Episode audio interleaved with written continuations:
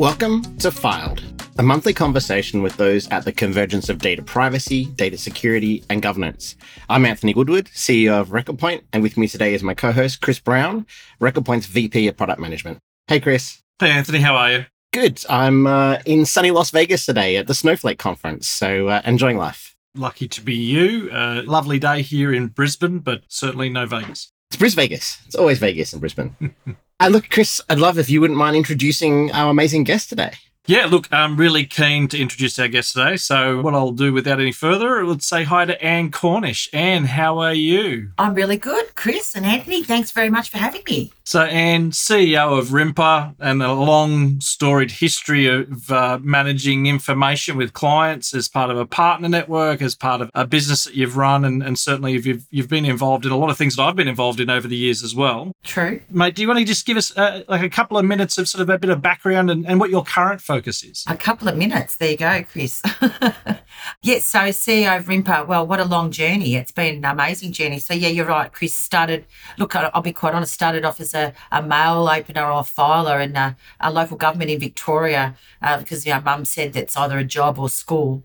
And a job came up for two weeks to do some filing at the local council. And I never left 11 years later and I gained a whole lot of experience during that time. It was in the 80s and 90s, a lot of change. So things went, you know, instead of just having paper, we started to have word processors and those sorts of things. So records just started to change which was amazing. And um, in Victoria, I don't know if anyone can remember who's as old as me, but there was a Mr. A gentleman by the name of Jeff Kennett who came in and introduced compulsory competitive tendering. And that meant that a lot of government, especially local government, decided to outsource their uh, records areas, believe it or not, which was great. So it was actually a good thing in the sense of that I got a redundancy and uh, started a business and worked the business from that. So and learned a lot and did a whole lot of consulting for about 27 years, which then led me to become the CEO of RIMPA. So I'm a subject matter expert. I suppose I can still call myself that, even though I haven't been a consultant for the last five years, but I think I still am, still keep in touch. So, subject matter expert who's uh, with business background and the CEO of RIMPA. So, there you go. Fulfills a whole lot of things. Yeah. So for those of the listeners who don't know what RIMPA is, did you want to just give us a quick rundown on who they are? Yep, sure. So RIMPA, the long version is Records and Information Management Practitioners Alliance Global. So in August last year, RIMPA, as we are well known, took a global status because we are no longer just Australasia, which originally was that's what we were. RIMPA is the peak industry body for records and information management with the objectives of offering advocacy, a bigger voice, education, professional development, collaboration, networking, and resources. I suppose that in, in Timtax, that's pretty much what we do certainly you and I have had lots of uh, engagement as RIMPA professionals, but also in the marketplace. There's actually a lot of change coming in the information management and governance and, and even the records management space. And, and a lot of this is due to sort of technology and, and obviously other regulation. You know, how do you see that evolution Where, from your seat and being a part of that sort of industry alliance? How do you see that affecting what's happening? As in affecting um, the industry or and affecting the practitioners? Is that what you're referring to? Both. So let's start with the practitioners, your your members. Technology, as you well know, Chris, and I'm only preaching to the converted with you, is a major component of the information management industry. So I think information management practitioners have been, in my opinion, and I'm going to keep saying this, my opinion, not RIMPA's opinion, my opinion, a little bit slack possibly at times in keeping up with the trends in technology. Anyone who's old enough again, remembering the 80s when email came into play and it was initially sold to everybody as being an informal discussion tool and now have a look at it. It's the major tool. It's it's, it's probably the biggest records and information management system on everybody's desk where the majority of records are kept. And I still don't think well, I think we missed the boat or missed the the wave at the time as records managers and didn't pick it up as being an important piece of technology that was going to change the world and as I said, form the majority of our records. I still don't know if we've actually achieved that, Chris. Well, my, my point of all that is, is, that let's not miss the next waves with you know, the future of technology and AI and machine learning and all those sorts of things. Because if we do, the same thing will happen. What happened with with email in the 80s is that we'll still be trying to catch up. Let's call it 40 years later, in all honesty. That's a really interesting point. What What are your opinions? I, I realize they're not necessarily RIMPA's, as you say. What are your thoughts on how that occurs? Because there's been a couple of waves now missed by by the industry. So there's some big ones, um, you know, really cresting out there, ready to break. How do you think we all catch those? I'm going to be quite candid here. So, what I do believe is that we've got to stop sitting on our backsides, um, get out of our seats and get and out of our basements or out of our offices. I don't care where you sit; it doesn't matter, and get involved. That's been our problem. I mean, you think about records managers are typically known as introverts. We sit there and we just do BAU each day, you know, open mail. This is, I'm talking old fashioned here. Open the mail, classify, put a stamp on it, off you go, deliver it. Remember the old days with the trolleys and go and deliver your mail, which is amazing. Um, a good way of, of networking and collaborating, but not necessarily a practical way of using your time. But in saying that, we tended to just keep doing the same old, same old day in, day out. We need to move records managers to remain sustainable. And I, and I appreciate we're going to talk about this shortly, but we really do need to expand our skills. And technology is part of that, guys. We need to have a better understanding, not just speak the speak.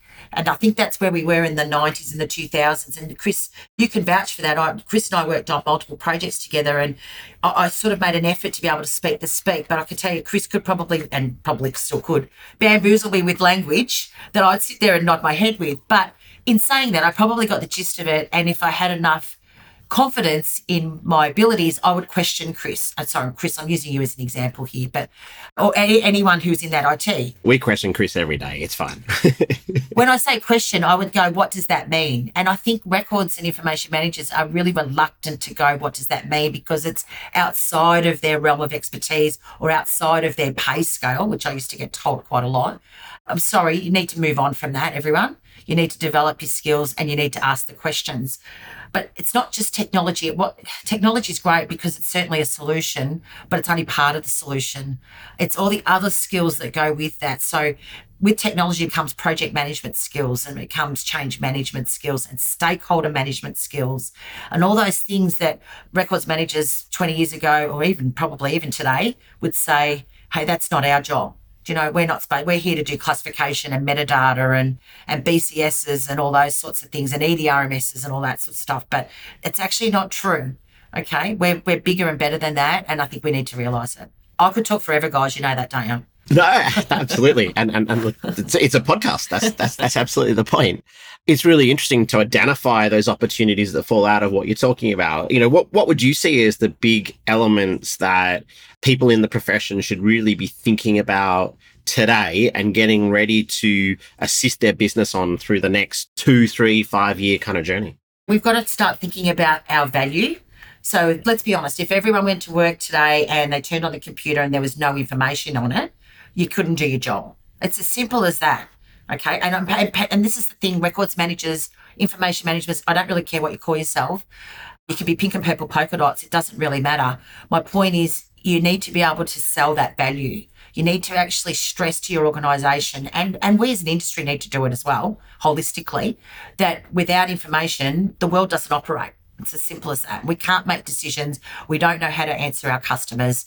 We don't know what we're doing tomorrow. We don't know where we're supposed to be. It's just information. And it's really important. The world is realizing the importance of information, and we live in the digital world and all the cliches that go with it. But to answer your question, Anthony, what do we need to start doing? We need to understand the value, and I think we need to be a part of risk and governance, which we sort of are inadvertently, uh, but the problem is I don't think we realise that we have got a big part to play in those areas. And that's again us lacking confidence in knowing what we do and what we add, how we add value to an organisation. But the biggest thing that I can't stress enough is the ability to, and this is what I think we need in the next five years, is get rid of that introvert perception, Anthony, and start being communicators and marketers and selling what we do really well. Okay, we need to be our own PR. We need to do PR for our industry Uh, for our uh, as us as individuals. Okay, we need to sell ourselves. So that's where I believe. I totally agree, Anne. And, and I think that you and I are sort of very much on the same page there in terms of, you know, I, I always call out that there's three main assets in an organization, and two of them are very obvious and have all of these systems and processes in place, and that's their cash and their people. But if you take away either of those, you get the same outcome. And, and when you take away the information from a business, you don't manage it properly, you end up in that same place. So I absolutely hear you when you're saying those things. And probably the interesting thing for me in, in this is the world has moved, and, and certainly there's regulation. We'll talk about that in a moment, but the world has moved to valuing that more as well. Not just internally in the business or at a customer level and worrying about my own data and obviously my own privacy, but the hacker, the the cyber criminal has now really seen value in that information and their ability to collect lots of it. So, as the gatekeeper, if you will, or the, the organizer of, of that information, helping an organization to manage that better, to understand their risk, as you've just said, this is now a, a key value point, and, and certainly at a board level, more than ever, people are talking about privacy, retention, governance. Strike now is our best opportunity as there are all those additional regulations not only coming that but have come. So, you know, with GDPR being the start out of Europe, there's CCPA and, and others in the States. You've got the Australian privacy regs that are in play, but obviously being updated as well because of the hacks at Latitude and Optus. And, you know, as, as organizations, you know, we're having to deal with these people sitting under risk teams and, you know, they may understand those information management and governance concepts, they don't necessarily have the understanding that a RIMPA member may have, but they're not in the risk team or they're not in the legal team, or now those teams are starting to come together. More recently, a couple of financial institutions I'm talking with, the professionals that I'm talking with are labeled privacy and retention. And it might seem like they've oversimplified what information management or records management is, but at the end of the day, privacy and retention is what the regulations are calling for. It's what the boards are talking about. It's how they're showing value in those organizations by disposing of information and obviously securing that information from a privacy perspective. Why do you think that's happening? That that sort of change of vernacular? So first, I'm going to go back a step, to Chris, to your initial comment about the importance of information worldwide, globally, and and with all these cyber attacks and that. I am so frustrated that we as an industry, and, and, and can I say, RIMPA are really trying that we haven't jumped on this bandwagon because this is a crisis. Let's call it a crisis that we should be jumping on and using to our advantage. And forget about, uh, not just forget about, but the industry as a whole, but us as individuals. This is how makes us so important. I mean, the Optus and the Medibank things where they're keeping information for so much more longer and putting themselves at risk. And I keep using the word risk because I think that's where we fit in really well. And that's where we show value in any organisation. The risk there to um, that information being released or being hacked was out of control, as we all know. And that's who got impacted. It was the non customers, the old customers that got impacted, not so much, yes, yourself, Chris, uh, and a lot of others. But why aren't we jumping on it? So I get frustrated that we as an industry as a whole, or even us as individuals, don't jump on this a bit more and, and get involved. And, and I'm going to plug RIMPA a little bit. We're trying to, we're getting involved with the, the change in the privacy review and the legislation. Secondly, in relation to the you know, specialised titling of, you know, the privacy and retention officer and whatever. I think I said before, I don't care if we call ourselves pink and purple polka dots. I'll be quite honest. It's what you sell, how you sell your value to the organisation and what you, your skills are. It's funny, I did a bit of research before I came on today with you, but we have uh, everyone has to list their title and we've got some amazing ones you know information forensic officer is another one, right? So, and my point of when, when I say this, you know, legal and governance, risk and governance, risk and value manager, data is now appearing in everyone's title or every second title, um, quality, risk, all those sorts of things. My point of that is, can I be quite honest with you? They're actually all doing the same job, right? But plus, they're doing that traditional records job, I'm hoping. And I know if they're not doing it personally, they've got people below them that are but they're also taking on all those other skills that we talked about the technology, the risk management, the compliance, the governance, the marketing, the communications, the change, all those sorts of things as well. So I'm really optimistic about the future for records and information managers. As I said, call us whatever you like. If if we have to be, you know, pink P and P association in the future, as I said, pink and purple polka dots, I don't care. It really doesn't bother me because what we do is so important. If society wants to call a pink, a, a, white fluffy thing a dog, or and if, if, they want to call a dog a white fluffy thing, I, I, don't really care as long as society knows what they're talking about. If it means something to them, does that make sense? It does. We're too big on terminology and getting caught up on that. And records has a connotation in its own right. We've had this conversation. Chris and I have had this conversation multiple times. The the word record still has a perception around about being paper and you know archives and and if you work for a records management consultancy company, you still get phone calls, people asking for you know the the vinyl records that you know play songs and they sing the songs to you and that sort of stuff. But my point of all that is that yeah, the, the word records has probably got that connotation, and we do need to upmarket with information or digital or data. I don't mind, but as I said, call it whatever you like. I think we should be optimistic, not pessimistic about our future, because it's broader and bigger and more valued. No, it's a great point. Can I ask a more controversial question to cut right through that level of controversy? Sure. Do you think the skills in the industry are actually there, or do we need to inject a new set of skills and a new set of people? Chris and I straddle and have for the entirety of our careers, both the records world and the technology world. And there's been this really interesting shift in the technology world of bringing in, you know, originally, you know, I'm old enough when it was a lot of people who were DBAs and, you know, did funky stuff in the basement as IT people, right? But a lot of IT people upgraded their careers, went and did more management orientated course, got more integrated with the business. I never saw that happen in the industry in the records world how do we get that infusion? How do we how do we get those skills there? Because that's what's missing, right? Absolutely. I couldn't agree with you more, Anthony. Um, I think there are some people with that got those skills. I mean, there's always some people that have got those skills. Of course. We need to like exactly use that word, inject those skills into the business. I think the millennials coming through, and I'm going to use that millennials and and younger generations are going to come through with a much broader or diverse skill set than just, as I mentioned before, BCS metadata, you know, the, the traditional fundamentals of records management. It's not happening now. And that's a concern to me that there's some people around that don't necessarily want to expand their skill set, which puts a lull in our industry until the next generation comes through. And that lull could just about get set, it could possibly see it gone. Do you know what I'm saying? So we as RIMPA and as the consortium. And I, I harp on the consortium because I think we give us a, a bigger voice with thousands and thousands. I'm talking hundreds of thousands of people rather than just two and a uh, half, 3,000 members of RIMPA. I'm talking hundreds of thousands across the world. It allows us to inject or to in, impose or encourage those skills sooner with a lot of other people. And a lot of the other industry peak bodies across the world, are, and I've spoken to a lot of them, are thinking exactly the same way. That's a good thing We've now got to bring the members along the journey with us. They've got to be prepared to do it. It's interesting. Sorry to, to keep on about this one, but we offer vet training, as you know, at RIMPA. I don't know if you are aware, but we do offer vet training because there was a gap. So you've got your higher education and then you've got sort of nothing. I basically, you know, unless you want to go and spend thousands and thousands of dollars to do higher education, you're not going to get a qualification. So we saw a gap and we've implemented it. Employers want to pay for their employees to be educated or qualified it's the the staff that don't want to do it. Right now, they don't want to do it. There's a couple of reasons. Probably, possibly, don't think they should, don't need it. But there's also this factor of time as well.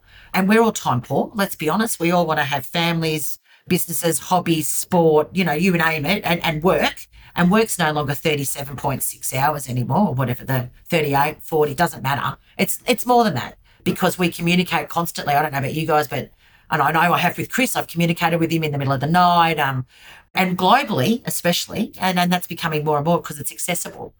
The point of that is, is that people are willing, employers are willing to pay, but we've got to bring them on the journey to get them doing. So we're, we're doing strategies at the moment, Anthony, to with RIMPA, we're trying to get teasers. We're going to put modules out with event modules out, in person modules at, at possibly at RIMPA Live, the conference, so that we can come in, do a module for free and see that it's not that hard. Do you know what I mean? No, fantastic. So anyone that's got any ideas of how we can encourage these skills, and I talk about this constantly. I present everywhere uh, and have been all around the world, presenting about the skills that we need and that they need to. Okay, and I get candid. Get out of your seat, get out of that chair, move away from your computer, go out there and talk to the business, meet the business, get outside, go and network and professionally develop. That's that's my soapbox for the day. There you go. No, absolutely. I'd love to understand, you know, to switch gears slightly. We are talking earlier about the waves that are cresting, particularly in things like AI. Clearly, we, have covered privacy in, in some depth already in this conversation, but but AI is this massive behemoth. And I'm going to plug a little bit of what we do here at Record Point and have done for a while. We're really automating a lot of the things that traditionally have been done by records managers and allowing them to spend more time on the higher value things, you know, applying AI to do classification, applying AI to understand the context of data and summarize it more effectively. Our processes are really a V1. We're seeing with large language models and ChatGPT and all these things that we see out there that are a bit trendy right now in inverted commas, some real changes coming into the industry. Records management is going to look really different in five years from now.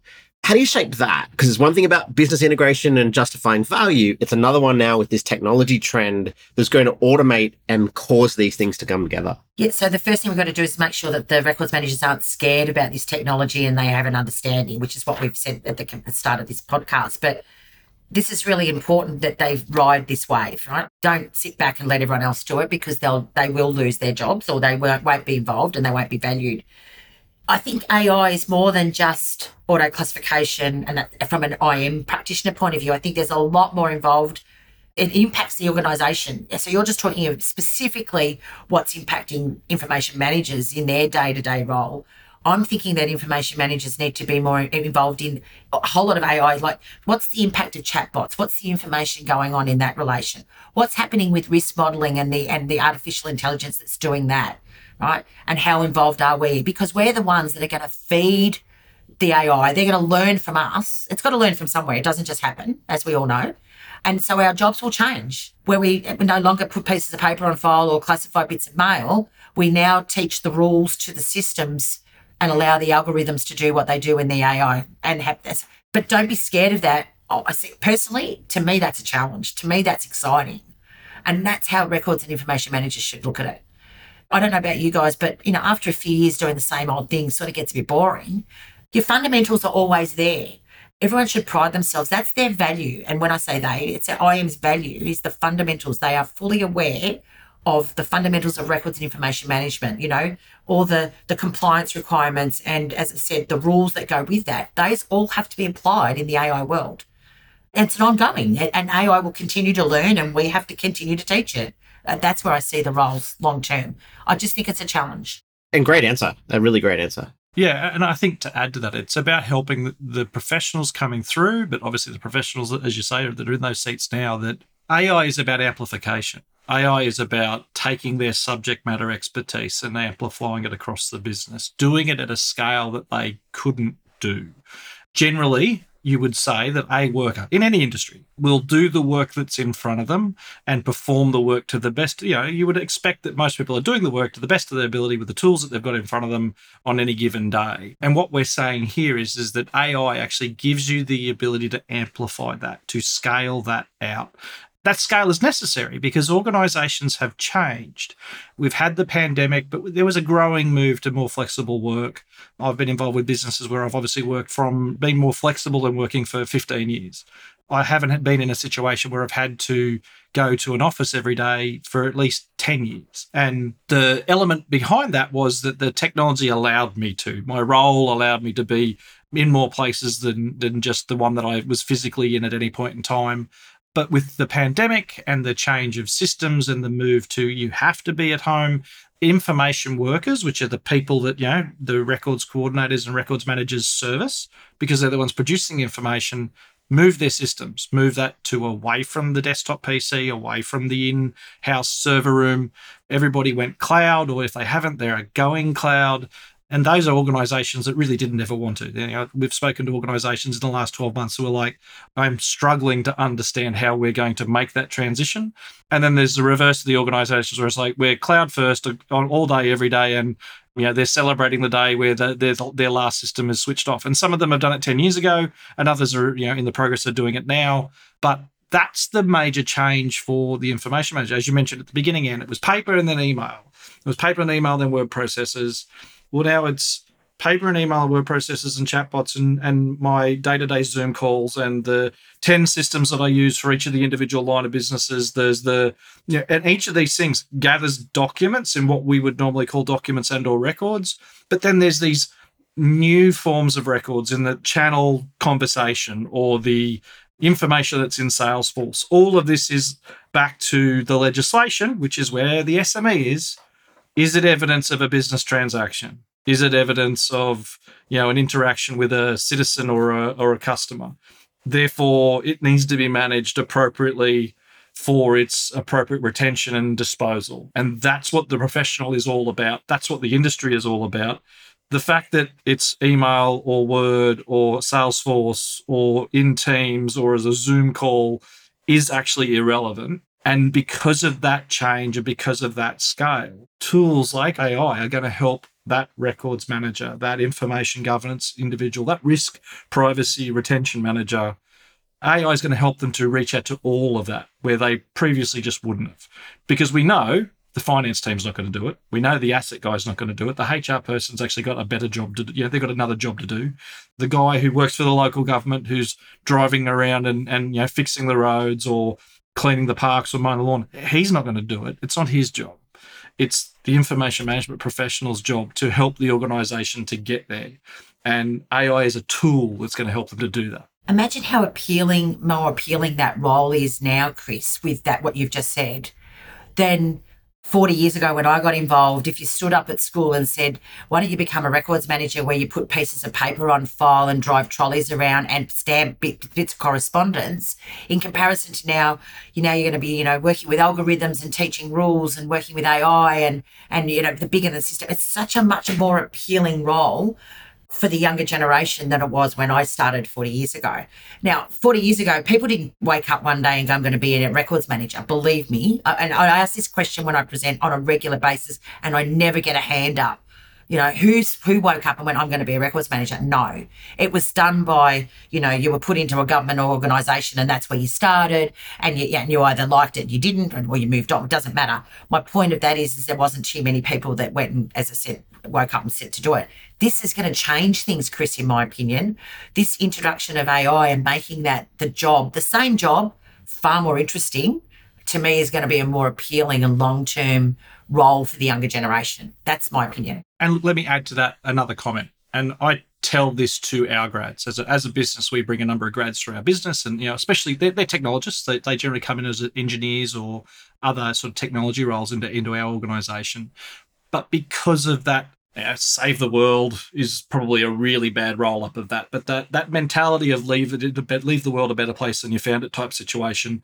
I talk to the societal change that we can affect, and one of the really interesting things here is in the example of the latitude hack. Latitude being the you know buy now pay later style. You know, go to Harvey Norman and get a loan for the couch or for the telly or whatever, you know, the, the six months interest free. Your big box store in America, yes. Yeah, yeah, exactly. You, know, buy now, pay in six months type interest free deal.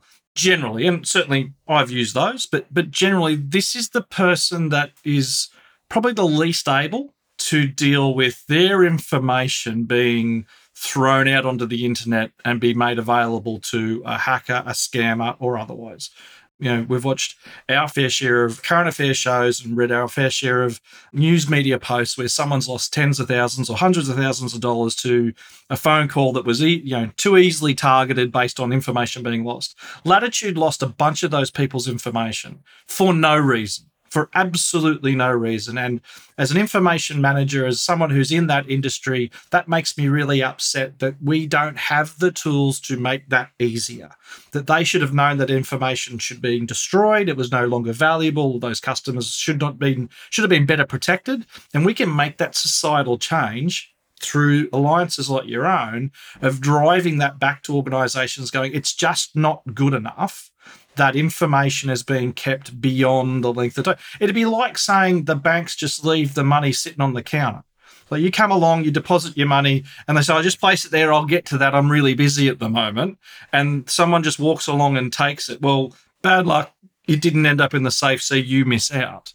That's the same sort of level of negligence, is probably the word. And obviously, is it know, negligence, Chris, or is it laziness? Is it uneducated? Is it is it cheaper? Hey, it's uh, ill informed. It's yeah. cheaper. It's cheaper to keep everything than to go through and actually colour. Think about it. Like to get rid of stuff, you actually have to do a little bit of work. You can't just go press a button and off it goes. You probably need to have a bit of a look at something before you do that. So that's time and resources.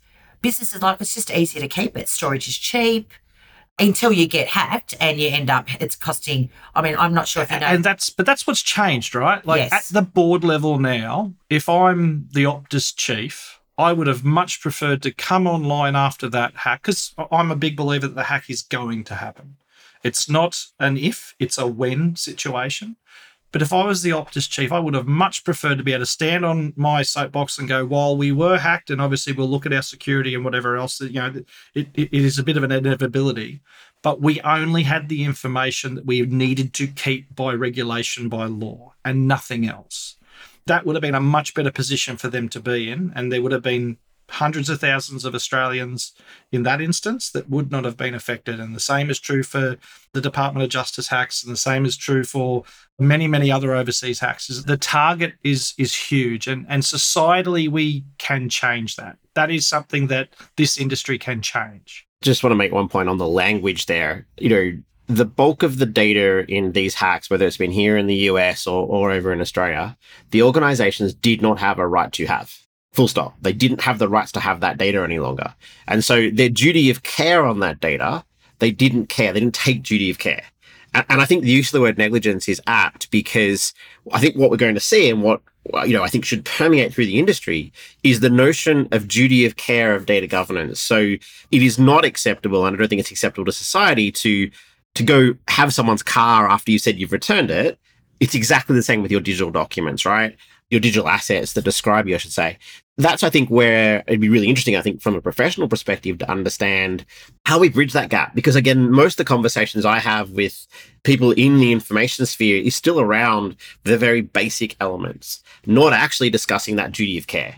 Is there anything in, in that space that's coming up, Anne, around duty of care and duty of care of data? that's like the utopia of, of, of everything. Yeah.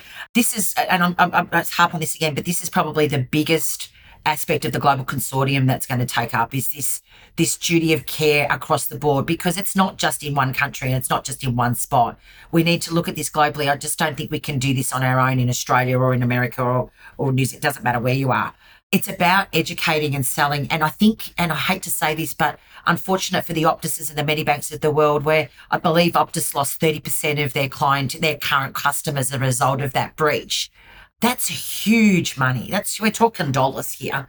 It's those sorts of lessons learned that other businesses will listen to, if that makes sense. It's when it hits the pocket, as we all know, is when they start to listen. And that unfortunately has to happen more to get the message across, in my opinion, to get it across quickly. Uh, we saw it with COVID, right? No one knew COVID was going to happen. Then all of a sudden, Chris, you mentioned it. COVID came. Everyone worked from home. We all became. Everyone became digital. Now, those many of those organisations still to this day, and it's what four years on, would not have been digital in the way they are now. COVID pushed that to happen. I'm certainly not suggesting we have a COVID and we're all at home, but my point is, if it unfortunately takes a few more hacks, and Chris is right, it's going to happen. We we think we're on top of it, and then they get better, and they get better again. They're always going to be steps ahead of us. In, in in my opinion, I agree. As you said, it's not necessarily. I'm not. I don't know about when, but probable. It's quite highly likely it's going to happen. The more it does happen, the more that the um, the world and society is going to understand and realize this. The other care is about us as individuals, where we go anywhere now, we just give information out left, right, and centre, right? We're really, really, we're negligent too, or negligent or naive. I don't know what it might be. Is, you know, you're talking about we sign up for things on the internet, we give our name, our address, our email, our phone numbers, our gender, the number of employees. How many times a day do you answer those questions to get an ebook or a to sign up for a conference and those sorts of things. My point of that is it's a bit of a two way street, Anthony. I'm, I'm probably getting a little bit um, soap um, box again, but my yeah, there, there's a whole lot of there's a big conversation around that particular topic. Probably another podcast in its own right, to be honest, just on that. Absolutely. But yes, there's, there's Anthony to answer your question. We need to do something. I don't have all the answers, but I think collectively, if we and I'm talking vendors, the the peak bodies, the regulators, really important that we all work together here and not not disparately. That's I think that's the big. If we can start that way, we've, we're already on the right road. No, fantastic. And we've covered a lot of ground uh, here in the conversation and really appreciate your time. Obviously, some key trends. We really want to try and get a whole bunch of more multidisciplinary set of skills in, in the profession and in the industry in toto. I love this notion of the millennials coming through and, and changing things. And I think we'll all be looking forward to to seeing some of that impact and some of those processes as time goes on. But you know, really thank you for making the time and and, and sitting down with us today. It's been a, been a great conversation, a great chat. And I know we could probably all go on for hours, and I'm sure I can buy you a beer and we can continue this. But yeah, look, and, and thank you, Anne, for the engaging chat. Look, we've had a great time having you on. Thanks, guys. Pleasure. Where can people find you if they want to hear more from Anne and, and RIMPA? Yeah, so just go to the RIMPA website, it's rimpa.com.au, um, or they can contact us via, or contact me via email, which is fine, anne.cornish at rimpa.com.au. We're always here to help. I'm sure they'll see me around, Chris. I seem to be, my head seems to be everywhere at the moment, which is, yeah, great for some and not for others. But anyway, that's all good. But thank you. Well, I'm Anthony Woodward. Thank you for listening to this edition of Filed head to recordpoint.com slash filed if you want to see a full backlist of episodes and subscribe to the podcast. Uh, we publish these every month, and you can also get the monthly newsletter that we publish under the filed logo as well, with some really interesting topics in that. And you can follow us on Twitter and LinkedIn. Search for RecordPoint and you'll find us. Just look for Rex, our dog. And please remember to subscribe to this podcast on whatever platform you use. Catch you next month. Thanks.